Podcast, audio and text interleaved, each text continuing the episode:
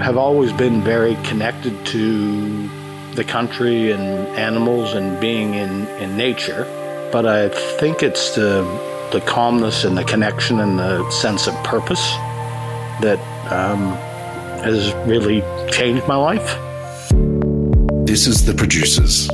I'm Anthony Huckstep. With farming roots that go back many generations, Greg Cromwell is carrying on the tradition in the Byron Bay hinterland with his wife and daughters. It is here where they are using regenerative practices to pasture raise rare heritage breeds of animals. We're farming in Goonengerry, which is in northern New South Wales. We're about 20 minutes from Lismore and about 30 minutes to Byron Bay.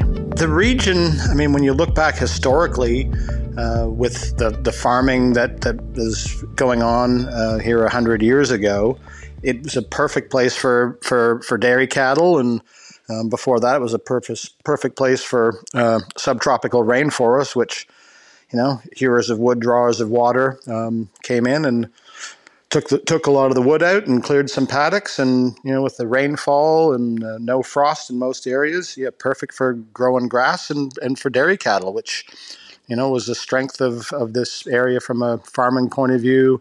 Uh, we started out very small. Originally we um, you know had had the basics we'd done done chooks before and um, we then sort of branched out and decided we wanted to get a few cows, and we started out as three-girl Dexter stud. I did a bit of research on on cattle and things that would be suitable for for us starting off. We had you know, three young daughters at the time, and I guess the the the, the start was when we bought our first cows. Uh, we got three Dexter cattle um, from out the other uh, side of Toowoomba, and um, yeah, three girl Dexter stud was was was born, and we uh, started to show our our our cows, and um, then branched out and borrowed a bull, and then ended up getting our own bull, and yeah, over 15 years later, I guess it'd be approximately. We're running a herd of about 30 Dexters now.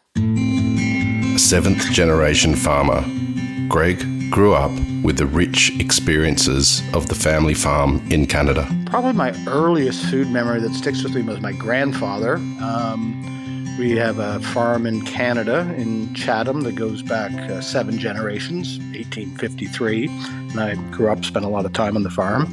And I remember my grandpa taking him to a little garden he had beside the, the barn and yeah, pulling up some radishes and tomatoes and, and then yeah, tasting those. And then probably the other food memory was when I was working uh, for Pioneer Seed uh, on the farm with my sister, detasseling corn when I was about 13. I remember sort of quick lunch break and seeing that there was some cantaloupes uh, or muskmelons as they can be called growing in a in a field and yeah take taking some of those and cutting them open and just amazing how delicious and fresh they tasted right from the field. I mean, I was sort of part of it through my my grandpa and, and the farm and, and, and that area there, you know, spending time there as a as a young person. And neighbor kids were farmers and helped them in the in the paddocks uh, picking tomatoes and cucumbers. And um, you know, I always just remember going to, to, to local farms and getting fresh sweet corn. And that was probably the I guess the, the early the early memories. After a string of outs in search of a career, Greg found purpose on the farm. I had a history of getting fired a bit. I got fired from the first brewery I, I worked at after helping them take them public. Um, and then as I walked out the door, I went, I think I'm going to start another brewery, which I ended up doing. And two other guys that got fired from the same brewery, and that was three fired guys and, and, and steam whistle. And that, that went that went well, and um, I kind of got semi retrenched uh, when I was working in, in, in, in, advertising and yeah, just decided to take a year off and we moved up to our cabin. And um, I had two, two very young girls at that point in time and yeah, just started living 100 acres off the grid and got ourselves some chooks. And that was kind of, I guess, the, the, the start of, of, of, of moving into, into farming. We very close to a, a, a, family where we have our cabin, and um, they've got a, a, farm with cattle and um, hay and you know, do uh, do various things. So yeah, we we helped helped helped around there, helped them with farming. I did some hay raking and worked cattle shows, and yeah, that sort of got us into it. And you know, we were going to go back to the city, but we decided we'd come to Australia for for a year, um, which I guess I'm going to have to do a backstory and on how I ended up in Australia. I married an Australian who from Toronto, who I met in Toronto, Canada, but it was uh, Toronto on Lake Macquarie that my my wife Allison was from. Even with the farming pedigree, Greg soon realized that farming throws up the oddest experiences. There's so many stories, and I wouldn't call them um, favorites. Uh, a lot of them have been yeah, pretty stressful. Um, when we picked up our first first cattle and we and we had them in the in the horse flow, one was a pretty young calf, and uh, so we had two two two two cows and a, and a young calf. And I remember we oh let's just pull over and check how they're going and yeah, the calf was uh, definitely sort of stressing out from what we could tell, and uh, ended up uh, having the, the calf drive from um, Toowoomba to, to, to, to Goonengerry in the back seat with our girls. Um, didn't stop us from pulling over to get a good a good feed, and they just ate back there with the, with the little calf. Condoleezza, I believe, is her name. We still have her.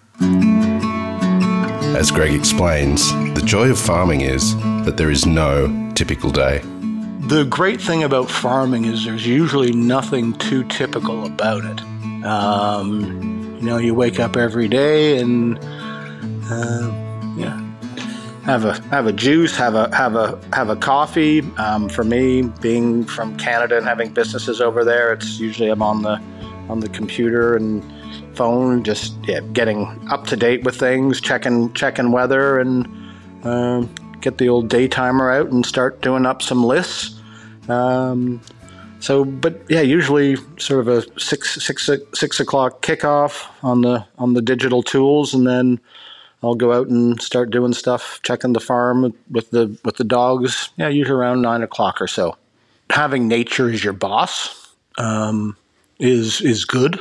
Um, not necessarily the easiest boss sometimes, especially in the in this region. People wonder why people stay here with fires and floods and all the the things that seem to unfortunately be be going on and more more common. Um, I, I, guess it's just the the the, the challenge and the connection of it, being connected to the to the food and to your land, and um, yeah, and being able to you know, there's just so much noise in our digital connected world now. It's just nice to be able to pretty much unplug and yeah, do stuff that my great grandparents would have been doing. Farming is one thing, but the challenge of finding a market has proved the most challenging. Um, well, initially we um, um, were, were pretty focused on, on the cattle, and um, we, we, we started to we were milking for, for a long time, um, so pretty sustainable from that point of view. Allison um, taking some cheese courses, and so we were making our own butter and, and soft cheeses, and you know had had, had fresh milk uh, in in the fridge from that we milked by hand, and eventually got an automated milker, and um, that was been a pretty pretty big part at the beginning, um, and we've yeah uh, haven't haven't been doing that for a while, but it is on my my bucket my milk bucket list to get back and and, and start milking again. Um, but um, I I think stuff that we actually bring in money for. Uh, money goes out pretty fast, but what we what we are bringing some money in for, and it's and it's uh, uh, it's not the easiest thing to actually sell things. It's easy to go, oh, I'm going to have a farm and grow things and have animals, but yeah, actually figuring out um, how to, to, to, bring in the bacon. Um, probably our biggest thing has been originally was the cattle and um, uh, selling selling them to other breeders. Um, and then also, um, then we um, you know started to sell the, the extra meat we had to, to restaurants. And then once we got into pigs, they probably started to take over a little bit, um, just with the faster faster cycle, and um, yeah, not as as onerous in terms of uh, getting them from paddock to to, to plate. Uh, so probably the the pigs are what we've become known for the most. Um, but the, the, the, the, the cattle are probably the from a grazing and, and from the amount of livestock we have are the, the biggest the biggest part of the farm right now. Greg believes farming heritage breeds offers the opportunity to raise fascinating animals that also deliver a unique eating experience. I've got a bit of a, a, a marketing sales sales background, so really we started selling the product before we even started uh, raising them. Um, it's very easy to yeah to to to to, to raise and grow at animals and, uh, and and to grow produce, but actually to find someone who will buy it and pay a reasonable price for it. So we've gone you know very niche with the heritage breeds. You know, we weren't going to start off with trying to compete with other Angus breeders or uh, Hereford or, or, or, things like that. I mean, those are are, are, are good, good, good, solid uh, European breeds. But um, yeah, I wanted to do something that was a bit different. And being on a steeper block and you know, smaller farm, um, you know, read up on on the Dexters and with their dual purpose, yeah, it just made made like a perfect animal for for selling to other producers starting out and also for restaurants. Uh, you know, just a a story um, you know, people uh, are interested in yeah the different different breeds and and what the taste and, and quality of the of the of the meat is like. With the success of the first farm, Greg is now broadening his horizons. We've um, kind of outgrown our our our 40 acre farm here in in Byron and Goonengerry and um, we've gone and bought another farm in the Clarence Valley, which um, is very similar in a lot of ways to this property and, and similar to our farm back in Canada. It's been a family farm for well over 100 years, original farmhouses and original sheds and buildings, and, and still actually a farm. Um, so, pretty excited about um, having some flat land in the Clarence Valley on on the Glenugie Creek and less suicide slashing. Trying to maintain uh, paddocks in, in hilly in the hilly Byron Shire can be very harrowing. Um, so yeah, we're we're excited about bringing bringing that farm back into production and um, keeping going what we have here and having the, the, the two properties working to working together. Um, so we can you know, ma- maintain the, the, the size of herds we have now and and and continue our breeding, but yeah, have the, the, the benefit of uh, of two uh, two properties and two regions to, to to to produce from. The move back to the farm has not only changed Greg's life, but enriched the lives of his daughters too.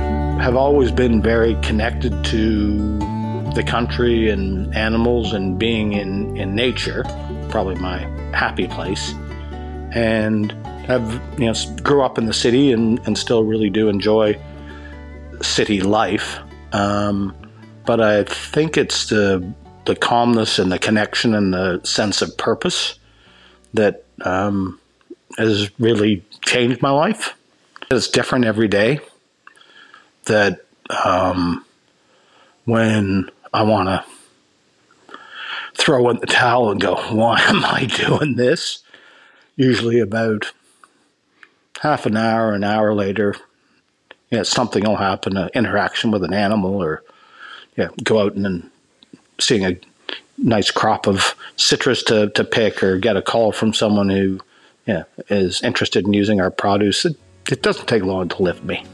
My mom told me that my great grandpa said to her one day, uh, they were walking around their farm, as long as you have uh, this farm, you'll have a roof over your head and food on the table, and what's more important than that. For Greg, Cromwell Farms is much more than finding his inner peace and connecting with the land.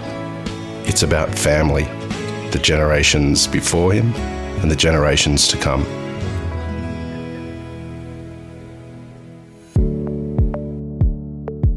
This is The Producers, a Deep in the Weeds production. I'm Anthony Huckstep. Stay tuned as we share the stories of producers, farmers, makers, and growers, the true lifeblood of the food industry. Follow us on Instagram at Producers Podcast or email us at producerspodcast at deepintheweeds.com.au.